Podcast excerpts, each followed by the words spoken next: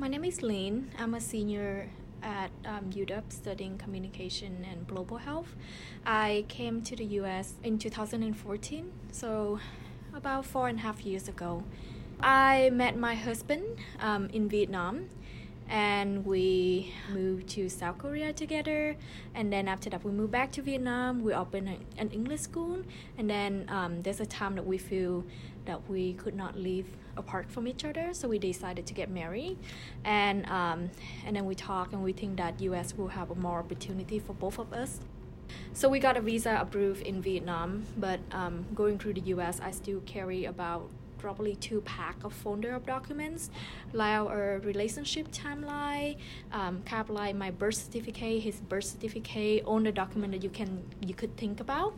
So um, Kevin got out of the airport an hour and a half before me, so he was just waiting on the other side. But um, the way San Francisco airport layout is that I could see him while I'm waiting and talking to the immigration um, officer. So he asked me a bunch of questions, like why am I here?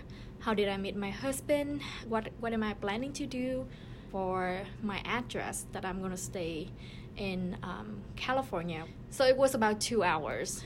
Um, I was I was totally shocked, and I thought that because when we get the visa in Vietnam, we waited for about nearly a year, and we got everything approved. Um, so I thought that going to the U.S. would be much easier, but when I got there, um, it was completely different.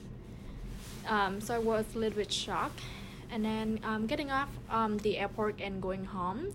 So Kevin dad picked both of us up and it was late at night. And my first meal in America was In-N-Out Burger and a fry and um, a soda.